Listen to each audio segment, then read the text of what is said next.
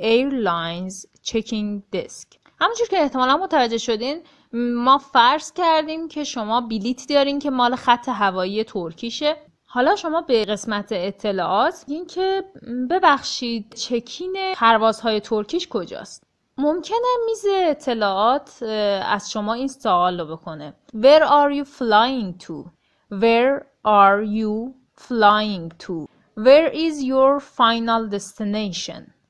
Where is your final destination? میز اطلاعات ممکنه بخواد بدونه که شما مقصدتون کجاست و کجا می‌خواین برین تا بتونه بهتون بگه که کدوم قسمت چکین باید برین. مثلا شما جواب بدین پاریس. پاریس می‌خوایم بریم اونها اشاره می‌کنن و به شما نشون میدن که میز چکین کجاست و شما میرین جای چکین. Welcome. May I have your tickets? Welcome.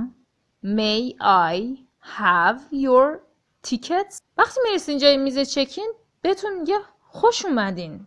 می‌تونم بلیتتون رو ببینم؟ یا می‌تونین بگین here you go یا here it is هر دوش میشه بفرمایید. در میارین از جیبتون.